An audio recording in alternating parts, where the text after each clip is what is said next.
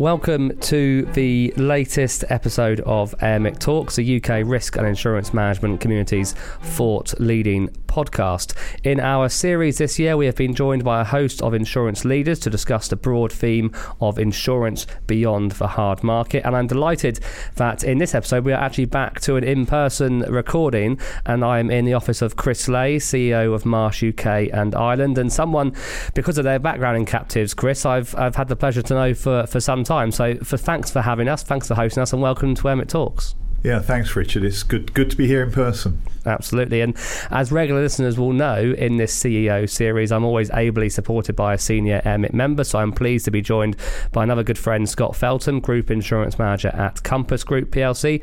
Scott, I think you were on the very first episode of AIRMIC Talks, recorded all the way back pre pandemic in uh, late 2019. Well, pre pandemic on this over in Europe anyway. And that was all about the hard market then, which we are obviously deep into by that point. So uh, welcome back on.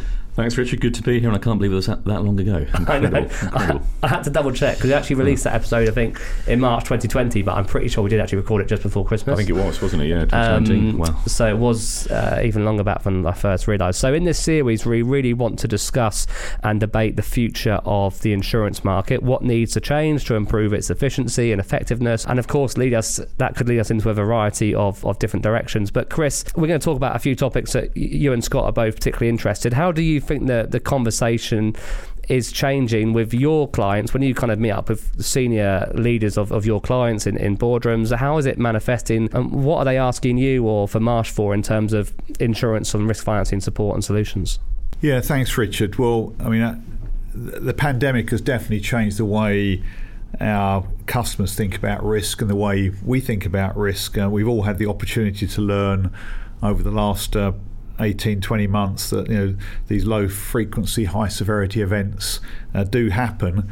Although, as you know, we've been um, working with the World Economic Forum now for quite a number of years looking at risk. And if you go back to 2007, 2008, and even prior to that, pandemic was in the top five. Uh, but I'm not sure we uh, really really resonated in the boardroom. So that awareness of risk, I think, is stronger now more than ever. And, uh, and with that awareness, there's probably an opportunity to develop a greater understanding of risk and resilience. And that's really a conversation that's happening in the boardroom um, a lot. And the sort of the correlation between resilience and the viability of organisations and the opportunity that uh, organisations have to capture growth and to be uh, winners in, in their particular industries going forwards. But I think the other thing that's perhaps changing uh, our customers' boardrooms in the discussion around risk is it's not just the pandemic, as we know over the last uh, couple of years. You know, we've seen a, a, an acceleration of other areas of risk. Uh, and perhaps the sort of perfect storm as they all come together cyber, uh, extreme weather, some of the regulatory issues that we're dealing with, supply chain weaknesses, you know, whether or not we, what we're going to see on the shelves at Christmas, or whether you can get a chip in the uh, in, in, your car that you're waiting for already for a year, etc. Tell, tell, me about that one. Yeah, yeah it, goes on, yeah. Uh, and then of course, you know, as we sit here uh, in the middle of COP26, you know, ESG, yeah. um, and in particular climate, so you start to bring all of this together, and you can't help but I was reading actually a, a report just uh, this morning before we started our conversation about uh, ESG and uh, and the role of the uh, the audit and risk committees on boards and uh, how prepared they are for those conversations. So massively changing conversation. I think a greater awareness, and uh, what what we we are seeing from our our, our customers is. Uh, a greater appreciation actually of the resilience of their organisations. Many uh, found that they actually can take a lot more risk uh, when faced with things in reality as opposed to perhaps the theoretical analysis.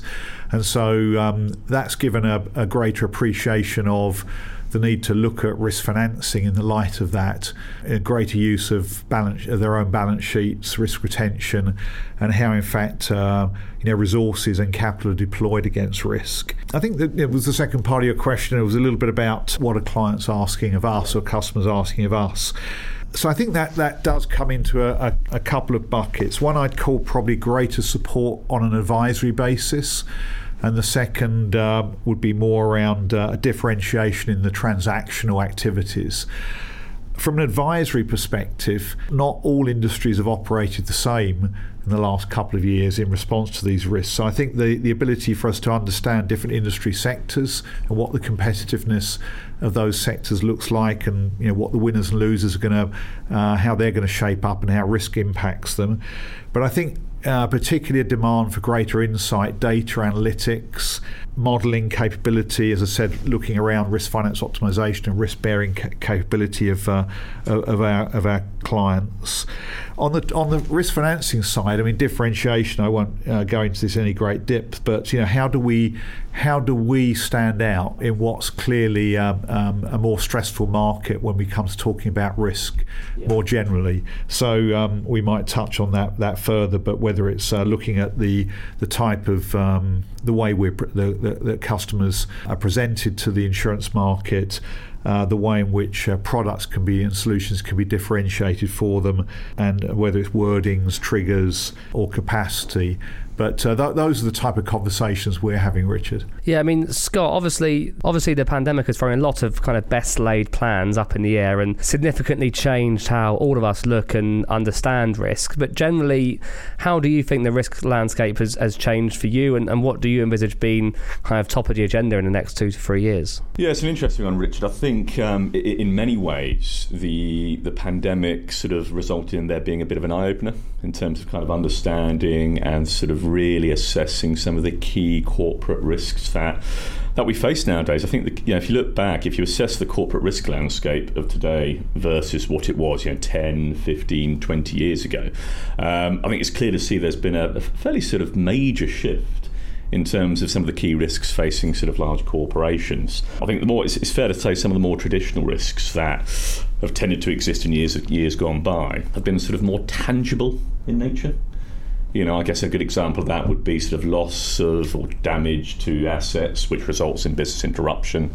Um, they were far more tangible in nature, easier to identify, easier to model, therefore. Whereas I think nowadays, and I think a lot of this has to do with you know, the onset of sort of social media, digital technology, a lot of these risks are now more intangible in nature and I think more difficult to, to model in many ways and could present a real headache. I mean, I guess a broad spectrum example of this, as Chris has touched on, is, is cyber risk, which frankly, you know, go back sort of 10, 15 years ago, was non existent on the corporate risk register. Now it plays a significant part on the register. You know, it's at the forefront of every CEO's mind at this current time. I think you know the potential the potential impact of some of these intangible risks is still to be or yet to be realised, I think, to a large extent in some ways. Um, I think this makes them, as I've said, sort of very difficult to model. I think difficult, therefore, for the market as well as buyers alike to come up with solutions in terms of how we finance these key risks. Um, and I don't think these risks can be described as emerging as well, in some sense. And I know we're going to come on to that a little bit later, but well, yeah, we will definitely will come on to kind of that definition or, label emerging risks. I think it is. I think it is problematic actually the, the way that we way, that we use that a lot in this industry in, in commentary and how that shapes um, how solutions are are developed or not developed. And uh, bearing in mind what you both just said, and let's take cyber as a, as a good example. You know, we've seen the huge impact obviously the pandemic's had on on business and society over the last couple of years. And um, we got a glimpse, I think, you know, with the with Facebook, WhatsApp, Instagram going down for I think it was not even 24 hours, but it felt like a long time for people that use those services. There are whole continents which rely and governments which rely on using WhatsApp, for example, as a way to communicate. And I think we got a glimpse into if there was a much bigger cyber outage, the whole internet went down, for example, how much damage that would do to the way businesses operate. So, bearing in mind what you've both just said, what is it the insurance market needs to do, do you think, to, to stay relevant and provide solutions for these complex and, in some instances, uh, systemic risks? I'll, I'll start with you, Chris at the moment, Marsh McLennan actually this year we're recognising our 150th, celebrating our 150th anniversary, and, it, mm. and it, it's made me think a lot recently about you know our our founders back in 1871, where Henry Marsh was sort of really keen to assess risk uh, as a client, a customer would, not as an underwriter would. And it sounds obvious, but I think it's one of the key issues that we that we need to continue to address when we talk about you know innovating to address uh, some of the risks that are now top of the, the, the, risk registers for our clients. So, for example, the, the trigger point of payment of claim, you know, parametric solutions is something that's being talked about and executed on much more than it was uh, because you know, clients say, well, you know, I want the performance, I want the liquidity of this contract. So, looking at the way losses actually pan out and how we actually can address the, the, the, the, loss and get, get payment around the loss is, is critical. I think also how you deploy you know capacity and also how you deploy the services that go around that so uh, Scott mentioned cyber for example I mean there's a lot of discussion around um, the availability of capacity, but but more discussion around the type of resiliency uh, that can be uh, deployed given the amount of knowledge we have now. So maybe I don't want uh, to buy a certain amount of capacity, but I want all of that knowledge that that ecosystem brings. Uh, so being a, a, lot more flexible, a lot more menu driven, and a lot more appropriate around what's valuable for the client, as opposed to here's my policy, here's my capacity, here's my price well, um, everybody's different and they might have slightly different needs. So I think that that um, is certainly something that we uh, we are seeing. And I think the other the other uh, conversation that we we also need to have is you know when we talk about you know some of these more systemic risks is what's the the role of um, of, governments and how do we actually uh, drive more resiliency uh, for our customers and society uh, given that clearly some of these are now at a scale and are interconnected on a global level, that it's not possible for private capital to address all the needs of that. So that, those are a couple of things that I think are very much uh, front and centre in our conversations at the moment. I mean, Scott, you've just been relatively recently through uh, a renewal, and I don't want to, I don't want to preempt your debrief later with uh, some some Marsh brokers and your underwriting uh, partners. But you know, you work for a big multinational, you have complex uh, renewals.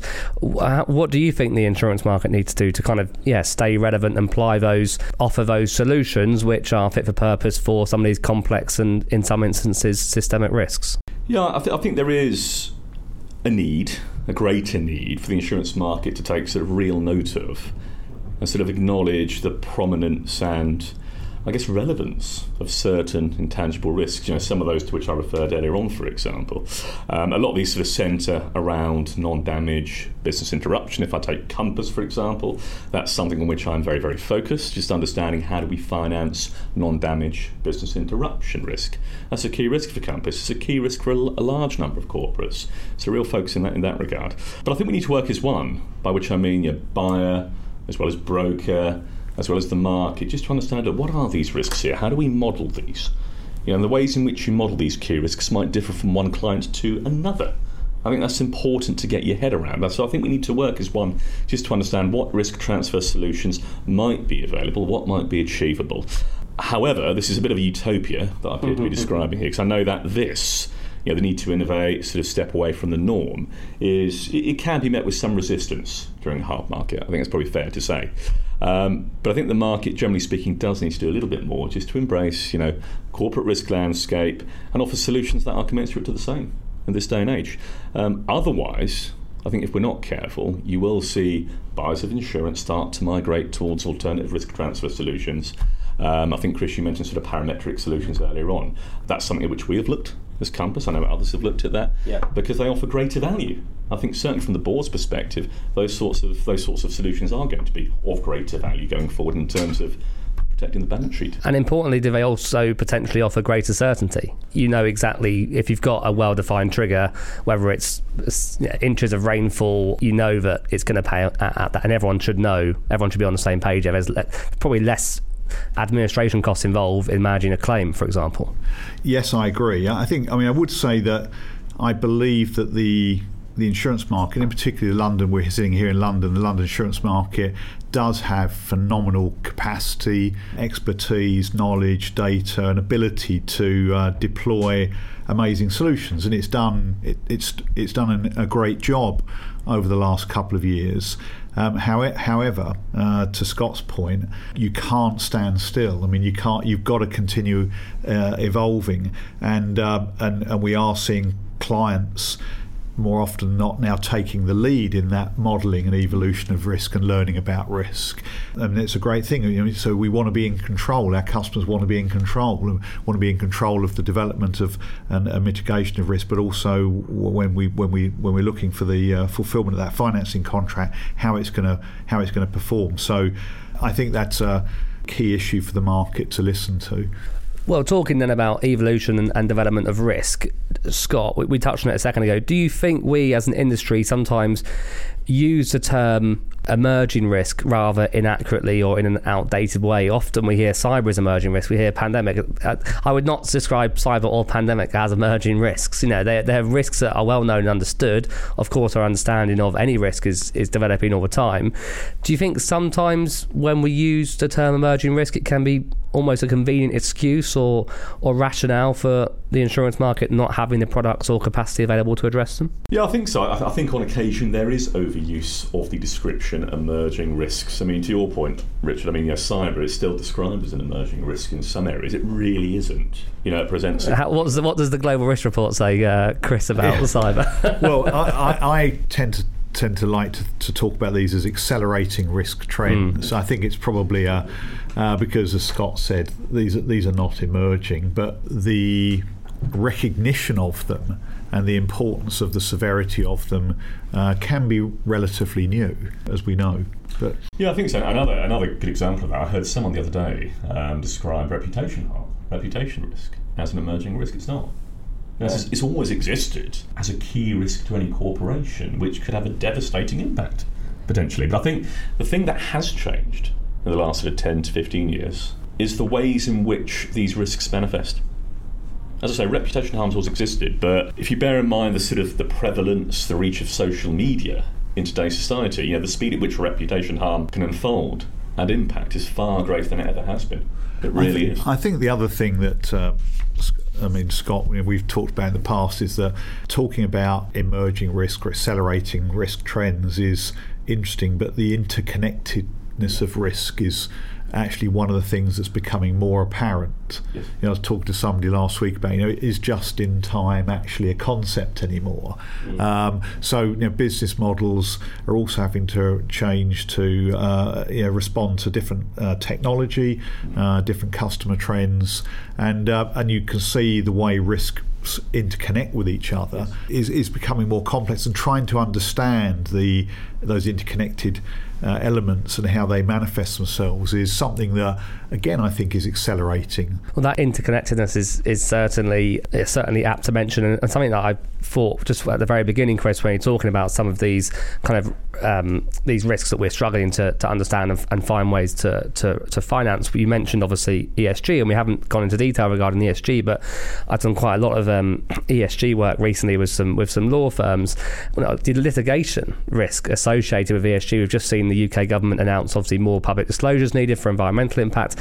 That, of course, is going to raise litigation because you're going these companies are need to, going to need to understand. You mentioned about audit committees, how to disclose this accurately. Importantly, not over promise, not overstate your credentials, um, because that's going to lead to all kinds of um, litigation risk. But lots of challenges to to address. I mean, in, in terms of my opinion regarding this emerging risks topic, I think we could we you could substitute the word emerging risks for difficult to insure risks, I think, probably similarly. But if we're going to address those and grapple with those challenges, Chris, ultimately it's going to rely on, on people and, and having the right talent in place in the insurance industry to, to provide and to develop those solutions. What talent does the industry need, do you think, to be attracting, and, and how, how do you think you can go about it? Because I know it's an area that Marsh are heavily involved in the talent agenda is is critical. In fact, I would say it's our number one priority. At the heart of that really is di- diversity of thought. Uh, we need to bring you know different perspectives to the table every day, and that um, you know can come from you know the different backgrounds that individuals have and, and, and different genders different age groups uh, different sort of multicultural and ethnicity dimensions I mean but real true diversity of thought mm. is is key um, I think along with uh, different skill sets that we perhaps um, need to rely on a little bit more in the future um, as you can see, you know, ability to work with data, uh, to, to uh, really analyse and get the right insights, uh, to use technology, you know, powerfully in that conversation. So, you know, as we as we go about uh, looking at our talent agenda for the future, I think we have to really invest heavily in the early careers of the industry, uh, thinking diversity, uh, thinking new skills, and, um, and, and, and thinking acceleration uh, because uh, it, it always feels to me that you know, a 25 year old is certainly much more capable than I was when I was 25, and we can get tremendous value uh, from from changing the shape of our industry through accelerating that diversity and inclusion agenda. Well, well, Scott, I mean, obviously, insurance does remain in many ways a people business. In many ways, not just in relationships, but in obviously developing uh, technical solutions. How much kind of an emphasis or, or how conscious are you of when you're working with various brokers or various in, or various underwriters the, the talent they have available and how, how important is that to you? Oh, I, th- I, think it is. I think for, for other reasons on, on which uh, Chris touches there. I mean, just, for what it's worth, I mean, I've spent most of my career um, on the sort of clients, buyers side of the fence. I did do a brief stint with an insurer when I first started out, and I think, you know, so far I found the insurance profession to be very rewarding, very enjoyable. I must be honest. Um, but I think if you look at it, you know, alongside dreams of becoming an astronaut or a Premiership football, you don't get many children dreaming of, of a profession in insurance. And that, that's the reality of it.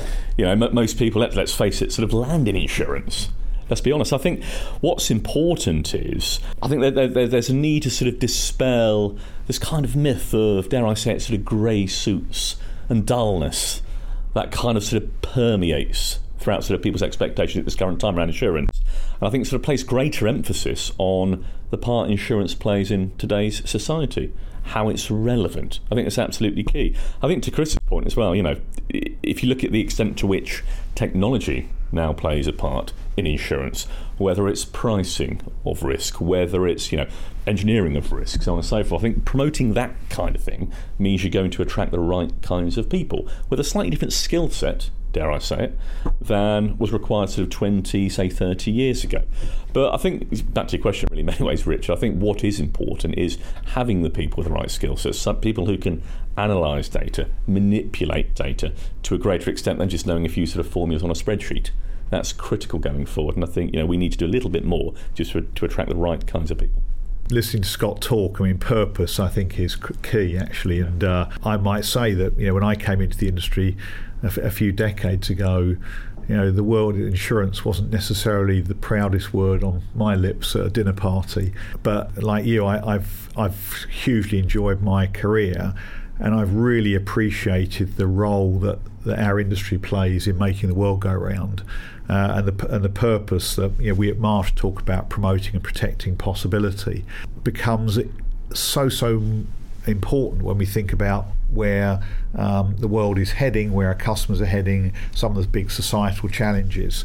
Um, it, it, should be a wonderful opportunity for the talent of the future, and so we, we you know we're spending a lot of time on, on that, and also not not just um, you know, thinking about those emerging careers and attracting uh, apprentices and graduates, but also returners to the industry, as a number of people uh, you know perhaps have moved on to uh, to do other things or have left uh, you know, perhaps for career breaks for different reasons. We're spending a fair bit of time also thinking about um, how we can bring some of those skills back into the workplace. So, re- really, really important for us. Fantastic. Well, it's been absolutely brilliant to have you back uh, onto, well, Scott back onto AIRMIC Talks and uh, Chris onto AIRMIC Talks uh, for the first time. So, uh, thank you very much, Chris, for having us. Yeah, pleasure. It's been, I've really enjoyed it. Great to see you. And thank you, Scott. Thanks, Richard. Thanks, Chris. If you are relatively new to um, It Talks, uh, the uh, podcast from the Risk Management Association in the UK, then please do make sure you're subscribed or following us on any podcast platform. You can find us on Apple Podcasts, on Spotify, SoundCloud, Castbox. You can even ask Alexa, I think, to play us uh, on her device, and she will play. Just uh, search for Air Talks. But in the meantime, uh, stay safe and see you soon.